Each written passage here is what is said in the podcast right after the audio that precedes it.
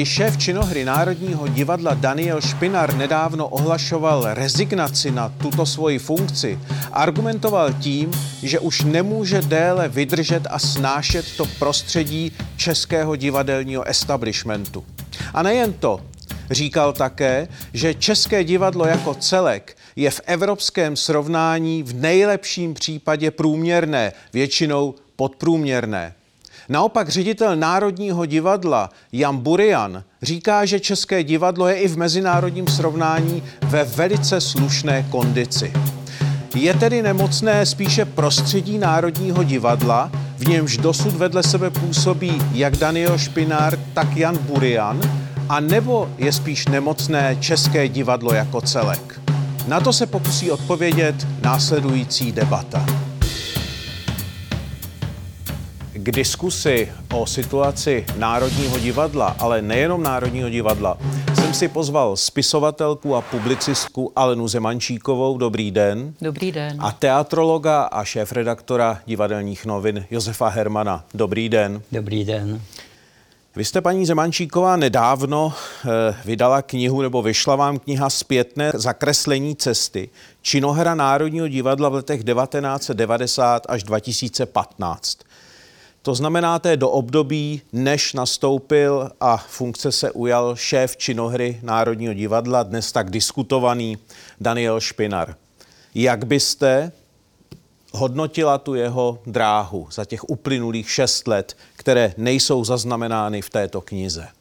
Já myslím, že Daniel Špinár, když nastupoval po 12-letém působení Michala Dočekala, tak nutně musel nastupovat s předsevzetím, že to bude dělat jinak. Těžko mohl Dočekala šéfovskou úspěšností překonat a taky prostě už je jiná generace. E, myslím si, že tohle dodržel, že to opravdu začal dělat jinak v té činohře.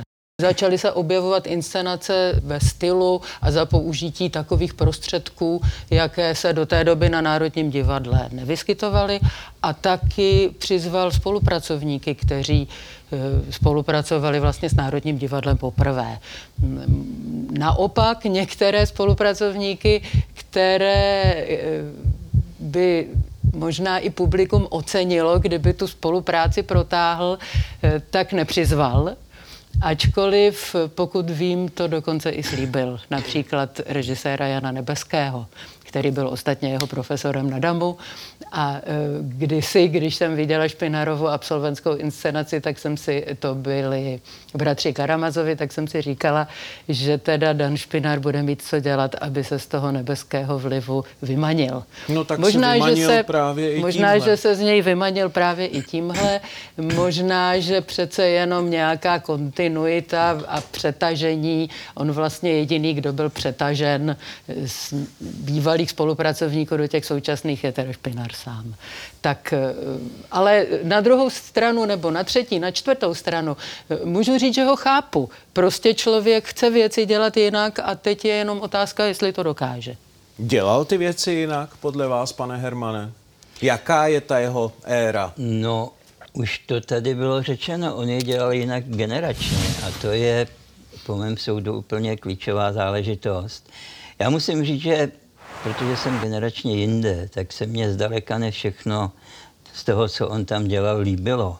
Ale musím říct, že jsem všemu fandil, protože Národní divadlo potřebuje eh, posun od té obrozenské představy, jak budeme teda hrát naše klasiky a jak na nich budeme zkoumat to, co už dávno je pasé a už nás to moc nezajímá, tak se musíme dostat do pozice, která Národní divadlo prostě posune. A posune se vlastně i svojí poetikou tam, kde velké prostě domy dneska prostě jsou.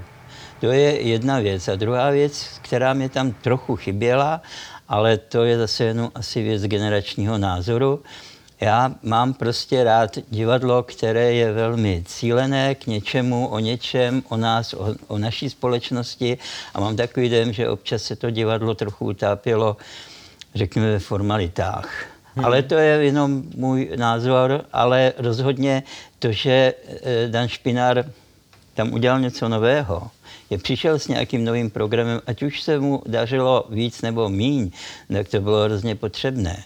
Já teď trochu si říkám, podle jednoho vyhlášení ředitele Buriana, že to teda chce zase někam vrátit teda do nějaké tradiční činohry, tak toho já bych se osobně velmi obával.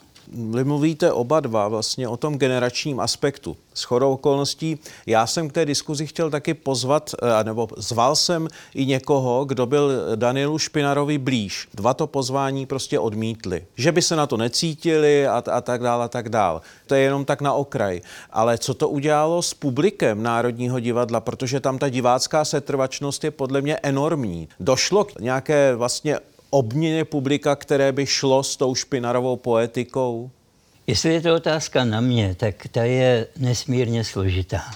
Předpokládám, že Národní divadlo si dělá nějaký výzkum diváků, kdo vlastně k ním tedy chodí a složení eh, diváků Národního divadla je samozřejmě komplikované, řekněme, motivy, proč tam ti lidé chodí. Protože pořád ještě mnozí chodí se podívat do té pozlacené kapličky, Mnozí tam hodí děti, aby viděli e, Lucernu tak, jak ji viděli babičky, dnešní babičky, tehdy, když jim bylo 16.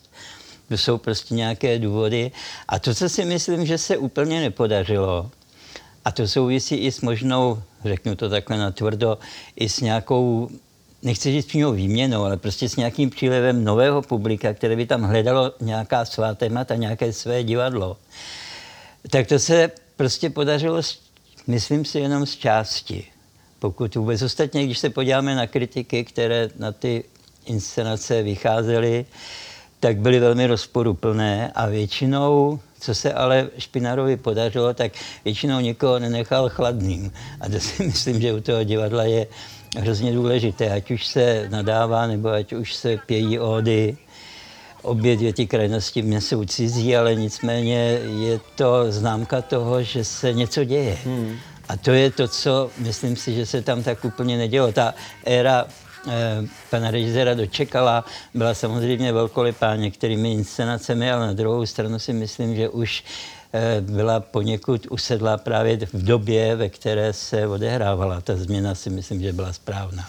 Otázka hlavně asi na vás, paní Zemančíková, která tu po revoluční historii Národního divadla máte v malíčku. Není to vlastně tak, že to divadlo, které reprezentuje Daniel Špinar, to znamená dynamičtější, v něčem akčnější, pro někoho složitější, pro někoho ukřičenější, když budeme hledat různé přívlastky. Není to tak, že tohleto divadlo v Praze saturuje tu, tu diváckou potřebu řada souborů různého typu a to Národní divadlo, tu velkou budovu historickou, ale i stavovské divadlo.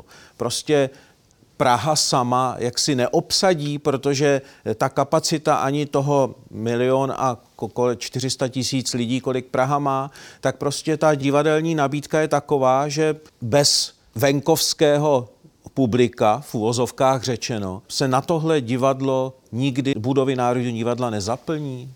No, já bych trochu odlišila Špinara režiséra od Špinara uměleckého šéfa.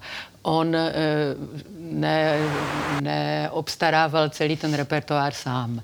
Já rozhodně se tam povedla jedna inscenace, která, eh, myslím, uspokojí každého i venkovana, která je nádherná, poetická a to je Kytice, kterou udělalo jinak poměrně revoluční duo Scooter a na to, myslím, opravdu se může jít i s těmi dětmi. Já sám jsem na ní, sama jsem na ní byla se svým dosti cynickým vnukem a viděla jsem, že ho to dostalo. Pak byly pokusy, které třeba se úplně tak nevydařily, ale v začátku jeho éry se třeba hrála jako Břitva Němcová, hra Lenky Lagronové, kde ta, kdyby nic jiného, tak prostě Magdalena Borová eh, podala nějaký výkon a myslím si, že právě třeba já, která jsem se celý život dost Boženou Němcovou zabývala, tak jsem s tím byla nespokojená. V některých bodech, ale řekla bych, že takový ne zas tak sečtělý divák, když tam přišel, tak mohl být i okouzlen. Podobně plukovník Švec, kterého režíroval Jiří Havelka a tak dál. Já myslím, že té, takové té vlastenecké linie, že si Národní divadlo hledělo dál, budíš to řečeno ke cti jeho dramaturgům, hmm. že tohle to svoje konzervativní publikum nezradili. Jenom samozřejmě ta poetika se posouvá, ale ale ono, ono se posouvá i vnímání eh, publika, řekla bych, pod vlivem filmu, televize, Netflixových seriálů a tak dál. Takže to, to bych řekla, že, že se tak jako kontinuálně děje. Někdy se stane bohužel, že se třeba tři inscenace eh, současných her a shodou okolností po sobě třeba moc nepovedou a pak z toho vznikne pocit katastrofy. Ale ono, když se to rozředí reprízováním, tak se zase tolik neděje. Tam se stalo, zaprvé teda samozřejmě všechno narušil covid a potom on se trošku dělá skandál v Národním divadle ze všeho. Když teda umělecký šéf Špinar vyhlásil, že bude hrát seriálově, no, no. protože to prostě jinak nejde a jinak, že ten Ferman nedá dohromady, tak se strhla bouře, která podle mě jako byla nepatřičná. No, na tohle jeho rozhodnutí no. takzvaného blokového hraní, to znamená, abych to jenom divákům přiblížil, že určitý titul se hraje několikrát eh, za sebou, Řadě. několik no. dnů a pak má třeba šest týdnů pauzu. Eh, tehle ten jeho, tehle ten jeho krok hodnotíte jak? Já bych to hodnotila neutrálně a počkala bych prostě, jak se to osvědčí, protože chápu, že těžko může umělecký šéf zakázat svým, eh, svému uměleckému souboru další umělecké aktivity. A eh, už se to dostává do rozporu, protože prostě eh, vynikající herci Národního divadla další umělecké aktivity mají. A to někdy i aktivity, které se možná docela podobají tomu, co by Dan Špinar dělat chtěl a třeba to ani úplně ještě neumí. Například David Prachař soustavně prostě hraje v Nebeského a Trmíkové spolku Jedl nezávislém a je tady nebezpečí, že kdyby mu to zakázal, tak on z toho angažma taky třeba odejde. Hmm. Jo. Takže uh, něco se prostě, uh, já si myslím, že on tím chtěl víc stříc prostě, nebo reagovat na situaci, uh, kdy vstoupili prostě do toho divadelního prostoru právě nezávislé pol, spolky a nezávislá divadla a různé prostě projekty, které tady donedávna ještě nebyly. Hmm. No, no. Jestli to mohu doplnit, když se podíváte na provozní modely eh, velkých zahraničních divadel, tak ty samozřejmě s takovými záležitostmi už úplně běžně počítají. Já si myslím, že to není žádná revoluce, ale to, co se tady mělo už 15 let odehrávat. Znám to teda spíš než z té činohry, tak já to znám z opery, kde je to naprosto normální záležitost. Teď bych tady mohl složitě vysvětlovat, čím je to dáno. Ale prostě provozně i, řekněme, když chcete sehnat ty nejlepší interprety, tak vám už nic jiného nezbyde v té světové mm. opeře. A myslím si, že to je rozhodně ku prospěchu kvality. Když to, to, co se u nás pořád jak si provádí i v Národním divadle takzvaný střídavý repertoár, no tak nastudujete inscenaci, pak ji za měsíc odreprízujete a pak zase za měsíc a většinou není úplně čas na to všechno opravdu poctivě oprašovat, nedivím se v tom provozu. No jo, ale potom se stane třeba zase, radši zvolím ten příklad z té opery, že já nevím, tu Rusavku si nějaká interpretka zaspívá jednou za tři čtvrtě roku, za půl roku a má to umět a má mít kvalitu té premiérové, toho premiérového provedení. To je nesmysl. To nejde. To hmm. prostě nejde. Takže to, co Špinar udělal, tak si myslím, že směřuje především do nějaké proměny, podle mého názoru nutné proměny, to je to, co já neustále kritizuju u Národního divadla a e, kritizuju také ředitele Buriana, že s tím nic neudělal. To je proměna toho provozního modelu. Těžko najdete ve světě divadlo, velké divadlo, významu Národního divadla, kde by se na jednom jevišti střídala opera s činohrou to je diluviální nesmysl. U nás je to úplně normální. A to nemluvím o tom, že už naši předkové si Národní divadlo tu zlatou kapličku postavili jako monument národa, nikoli jako funkční divadlo. A teď bych to mohl rozvíjet. To, to je na další debatu ještě. Vy jste ovšem ve svém komentáři pan nepostradatelný otazníkem v posledním čísle divadelních novin eh, napsal, že když Jan Burian Národní divadlo jako krizový manažer eh, přejímal, takže vlastně přejímal neřiditelnou organizaci. Na tom trváte? To divadlo podle vás je neřiditelné a každý si na něm dřív nebo později vyláme zuby? Eh, na tom si trvám s tou vysvětlivkou. Samozřejmě, že ten generální ředitel má nakonec nějaké rozhodovací eh, možnosti, mechanismy, ale eh, těch převodních pák je tam tolik, že už nemůže vlastně ovládat to, co se odehrává přímo třeba v tom procesu zkoušek. Že? Když se zeptáte významných eh, režisérů, kteří pracovali v Národním divadle, tak prakticky od všech se dozvíte, že pracovat tam bylo trochu e, složité e, z hlediska právě toho provozu. Když ten režisér něco chce, tak než se to nějakým způsobem přetaví do nějakých e, příkazů a tak, tak je 14 dní pryč těch zkoušek, když to teď samozřejmě zase trochu jakoby, přeháním. V tom je ten problém, takže to je ten neředitelný kolos, ne, že by ten ředitel tam jakoby neředitel, samozřejmě, že řediteluje. E, Jan Burian deklaruje, že tohle spravil. Eh, deklaruje to ovšem bez toho, aniž by to nějakým způsobem dokládal. Vůbec mě na těchto těch debatách, musím říct, hrozně vadí. Jsou šíleně obecné. Hmm. Tady prostě padají katastrofické e, anebo naopak zase termín, jak je všechno úplně báječné. Ani jedno z toho není pravda. On je to prostě v reálu někde mezi tím ideálem a tím totálním propadem. A to tež se týká Národního divadla. Národní divadlo tímhle způsobem existuje teda už nějakých přes 100 let, že jo? A vlastně jako by vždycky mohlo fungovat nějak, ale vždycky je otázku, jestli by nemohlo fungovat líp. Hmm. A ty si myslím, že na eh, to, že, to, že Národní divadlo je prostě neustále vedené vlastně úplně ve stejném modelu, jakým se zrodilo, no tak to je opravdu už asi dneska velmi neúnosná situace.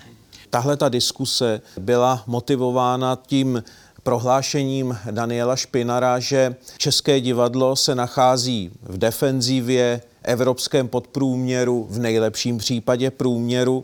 Jan Burian naopak v jednom rozhovoru řekl, že České divadlo je ve velmi dobré kondici, konkurenceschopné i na mezinárodní scéně. Jsou tahle ta vyjádření vlastně jenom jakousi, eh, já nevím, clonou nebo mlhou, která zastírají prostě to, že tihle ti dva muži se dostali do nějakého konfliktu, z kterého prostě už asi není v tuhle tu chvíli dobré cesty ven? No, upřímně řečeno, když eh, odhledneme od Národního divadla a řekneme si, eh, podíváme se tedy po kondici Českého divadla, no tak eh, to kvantitativní kritérium, kterým argumentuje Jan Burian, to není žádné kritérium. To, že máme hustou síť, je fajn.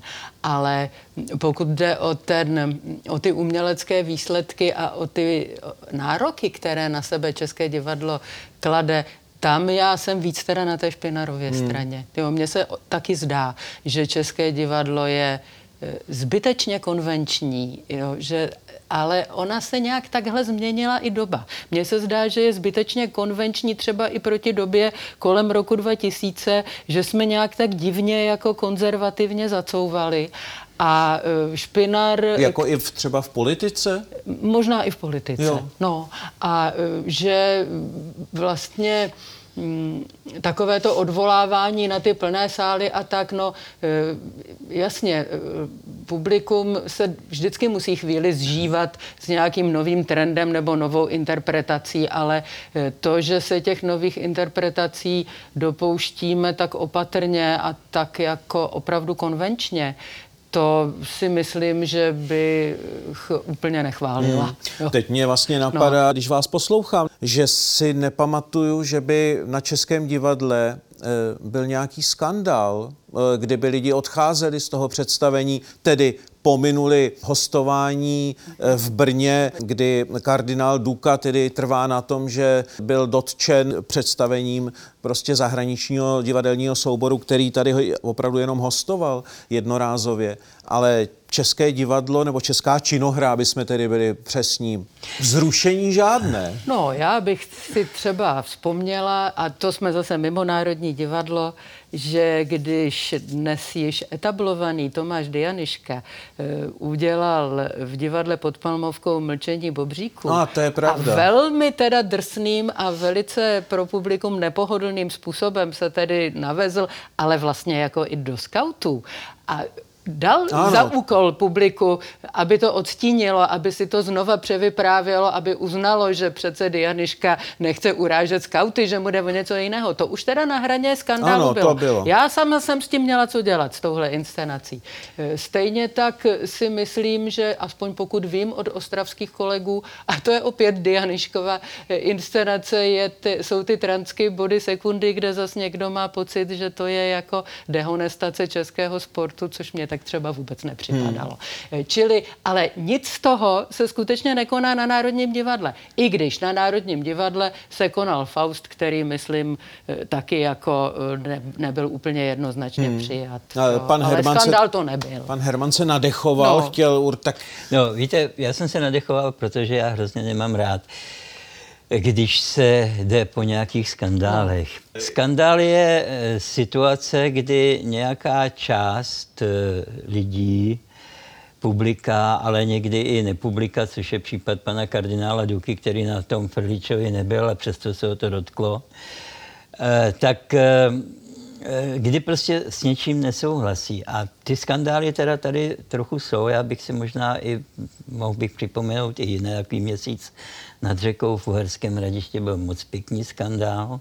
Hmm. No a co? Prostě to je právě ten problém, že místo toho, aby se u nás teda vyvíjelo eh, divadlo nějakým způsobem eh, cíleně, tak ono de facto žije ze své podstaty, občas toho někdo vystřelí a pak je to ten skandál. To je optický klam. To, ty skandály jenom ukazují na to, kam by to divadlo mělo zřejmě jít a ve chvíli, kdyby toho bylo víc, no tak pochopitelně už to ten skandál nebude. Jo. Takže v tom si myslím, že eh, bychom se na celý vývoj teda toho českého divadla eh, měli dívat eh, nějak jaksi věcněji, nežli prostě podléhat těm emocím kolem skandálu. Ale jinak já si myslím, že Dan Špinar má pravdu v jedné věci. To české divadlo jako celé skutečně není úplně srovnatelné s tím světovým. Ani není vlastně konkurenceschopný, když co to je konkurenceschopné. Jo. No.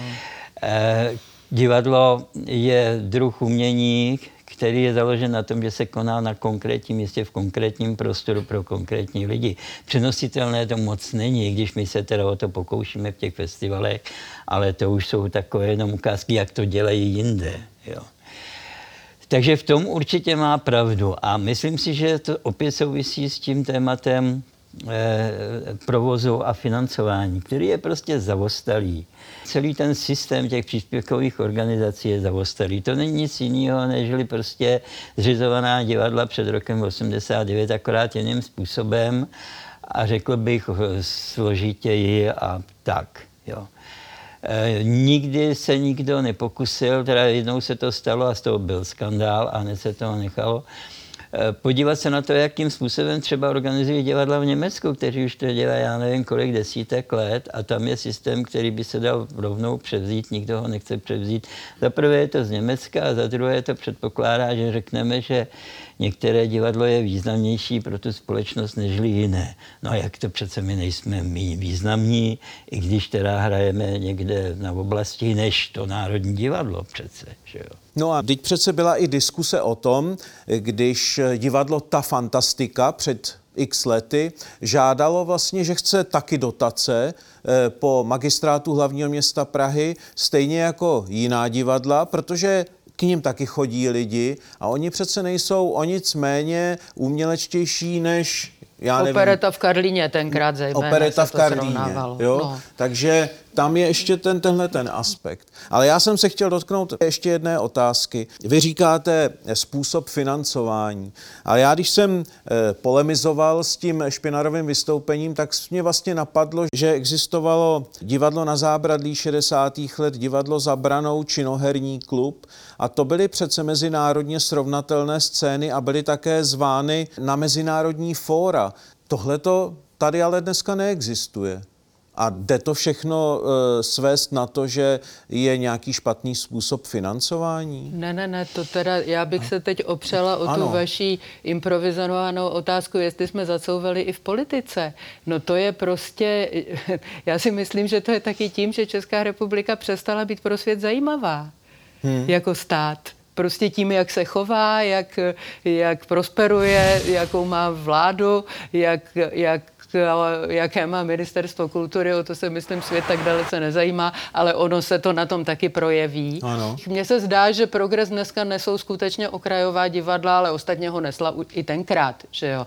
A, a ten vztah byl v pořádku. Miroslav Macháček na Národním divadle a e, prostě na zábradlí Jan Grossman. Skvěle, že jo? Myslím si, že dneska je to trošku taky tak. A teď je otázka, a to je otázka jednak financování a jednak nějaké vůbec propagace propagace české kultury, jestli třeba ta progresivnější nezávislá divadla vůbec jako někdo do toho zahraničí hmm. posílá. Jo, jestli teda ten Dianiška, který teď tak září svými velmi jako ostrými inscenacemi, má šanci se porovnat aspoň někde v Polsku. Hmm. No, to já nevím. Já si, ano, můžete. Já si teda myslím, že Dianiška v zahraničí s tím zatím, co udělal, tak by pochopitelně neuspěl, protože to je tak zacílené na nás, k nám, že to samozřejmě v tom jiném kontextu nebude fungovat. Ale to, to je se pro mě... dá říct vždycky. Jo? To, to si myslím, že když si budeme jako tohle to říkat, tak nemusíme poslat nikoho nikde nikam. Eh, jo? Nechte mě domluvit. No. A to je, myslím si, právě znak kvality té tvorby. Já si myslím, že to je dobře. A jenom něco z toho se potom může dostat i ven. Pochopitelně teď můžeme mluvit o tom, jestli je dobře, řekněme, zorganizovaná jakási pomoc, která v zahraničí samozřejmě existuje. Tam je spousta peněz, které se vkládají do toho, aby se to, co se urodilo v té zemi, vyvezlo. tak aby se vyvezlo ven. No, u nás se o tom pořád mluví a ty peníze nějak moc vidět nejsou. Ale jinak samozřejmě neplatí ta přímá úměra, že když nejsou peníze, není dobrá kvalita. To pochopitelně neplatí. Stejně jako neplatí to myslet si, že v těch 60. letech ty peníze nebyly taky. Oni byli, svým způsobem byli, svým způsobem byli víc, než jsou dneska. Eh, v systému, který nebyl dobrý, ale ty peníze to generovalo, nebo prostě byly nějakým způsobem byly nějakým způsobem eh, zajistitelné, byly k dispozici. Takže to je, víte co, vy jste teď jako nadhodil otázku, která by byla na dvouhodinovou debatu a, a souvisí se strašnou spoustou věcí. E, možná jeden příklad, dovolte zase z opery a ze zahraničí. Teatr Ander Wien. To je vynikající vídeňské operní divadlo, které než udělá jakoukoliv eh, inscenaci, tak musí mít koprodukci minimálně dvou, tří, ale často pěti operních divadel ve světě. Oni vyrobí inscenaci, zahrajou ji šestkrát. Vídeňáci ví, že když nestihnou jednu z těch šesti repríz, tak pak na to pojedou do Bruselu nebo do Madridu nebo tak. A tím to končí. To je odpověď k tomu blokovému hraní. Hmm. A zároveň je to odpověď o nějaké mezinárodní, řekněme, spolupráci, koprodukci. My bohužel tohohle jakéhosi z odpuštění v obchodu se prakticky neúčastníme. Mám tady jediný příklad, který začal fungovat, je teda taky z operní oblasti z činoherní. V činoherní je to daleko obtížnější, pochopitelně. Ale v té operní eh, eh, oblasti jsme mohli tímto způsobem s odpuštěním zprodukovat Leoše Janáčka v Brně a když se k tomu dostali šikovní lidé, jakože se dostali, tak najednou v Brně máte opravdu no. naprosto uznávaný mezinárodní festival. Janáček. Takže není pravda, že by, že by vůbec se o nás jako nevěděl, my nejsme žádná Biafra. Jo. Ale na druhou stranu je pravda, že to eh, české divadlo si myslím, že mm, ne, nebo řeknu to jinak, já nechci kvalitativně, jo, ale prostě to světové divadlo, aspoň to evropské divadlo, protože to světové, to, to je strašně mnoho různých typů divadla, tak, ale řekněme, ta Evropa, do které nějakým způsobem patříme, tak se to divadlo zabývá jinými otázkami, zabývá se e, jiným způsobem těmi otázkami a vždycky se vychází od nějaké myšlenky. Já se obávám, že to tady velmi často pokulhává. Zahrajeme slaměný klobouk, abych hmm. reagoval na toho špinara. No tak zahrajeme slaměný klobouk. To na rozdíl od špinara si vůbec nemyslím, že je špatně, protože zahrát slaměný klobouk se dá velmi různými způsoby, naprosto moderně, naprosto tradičně a ob, oba případy mohou být špatně i dobře. Jo? Ale eh, celkový tah toho divadla si myslím, že je prostě jinde, než je v tom zahraničí. Poslední otázka bude snad, eh, doufám, jednodušší, aspoň trochu. Daniel Špinar, tím se dostáváme na začátek, eh, té sezóně, která právě teď začala, skončí, to znamená v roce 22 bude muset hledat Národní divadlo nového šéfa činohry. Vidíte nějakou osobnost, která by byla, řekněme, formotvorná a schopná si s tou činohrou Národního divadla poradit, paní Zemančíková? Na to já neodpovím, protože jsem nebyla na otázku připravená a je to na delší přemýšlení. Ono taky by člověk musel mít lepší přehled eh, po, eh, já nevím, třeba já se moc nevyznám v divadle v Brně, možná že, možná, že tam je nějaká taková osobnost, nebo v Ostravě, já to nevím. No, jenom pevně věřím a doufám, že, že se ta osobnost najde a že teda bude eh, z té progresivní generace, no, že nezacouváme teda zase do nějakých osvědčených prostě praktik. No. Pane Hermane? No, ze mě taky nedostanete jméno, byť já bych jich měl minimálně pět. Já si myslím, že jakoby... Chcete udělovat jsou... polipky smrti? No právě. Eh, ale hlavně je to nekorektní, no. protože, rozumíte, eh, stejně tak, jako se mě hrozně dotklo, když dostával eh, Jan Burian teď to druhé období a v rozhodnutí těch té, té komise garanční, jo, té garanční rady, tak se objevila, objevilo konstatování, že stejně nikdo jiný není. No tak to je nehoráznost. To je nehoráznost. To je naprostá nehoráznost a, a značka toho, že přestože tam byly osobnosti, které já si všech vážím, jo, tak ale dohromady vyplodili něco zrůdného. To se nedá jinak nazvat. E, takže vždycky jsou nějaké osobnosti. Dokonce u toho umění jistě můžete odhadnout, kdo co udělal a neměl by tam přijít někdo no name, jako jo. Ale vedle toho, jak si bude počínat v Národním divadle, to může být úplně něco hmm. jiného, než dělal na svém původním působišti. Se nedá úplně odhadnout. Spíš, a jsme zase zpátky u těch záležitostí, eh, řekněme, řízení, řekněme, provozu a tak, by to České divadlo mělo být schopné daleko pružněji reagovat na potřeby nových osobností a mělo by se jich všímat. Jenomže to souvisí s malým českým rybníčkem, třeba v tom Německu, tak tam je to tak, že když odchází nějaká osobnost, tak už odchází někam a tam, odkud odchází, tak už se chlubí tím, kdo k ním přijde. Hmm. A ten, kdo odchází, tak většinou jde někam a tam už se chlubí, helejte se, on byl tam a přijde k nám je možné něco takového v malém českém rybníčku. Tady byli vynikající eh, lidé, kteří se prostě z těch, eh, něco se změnilo, nějakým způsobem dostal přednost někdo jiný, po těch lidech neštěkne pes. To je ten průšvih a ten problém. Hmm. Tak škoda, že nás není 80 milionů, anebo možná to škoda není. No. Tak e, s touhletou e, německou tečkou se eh, s vámi loučím a děkuju vám jak paní Aleně Zemančíkové, tak panu Josefu Hermanovi. Díky a někdy třeba zase na viděnou. Mějte se pěkně.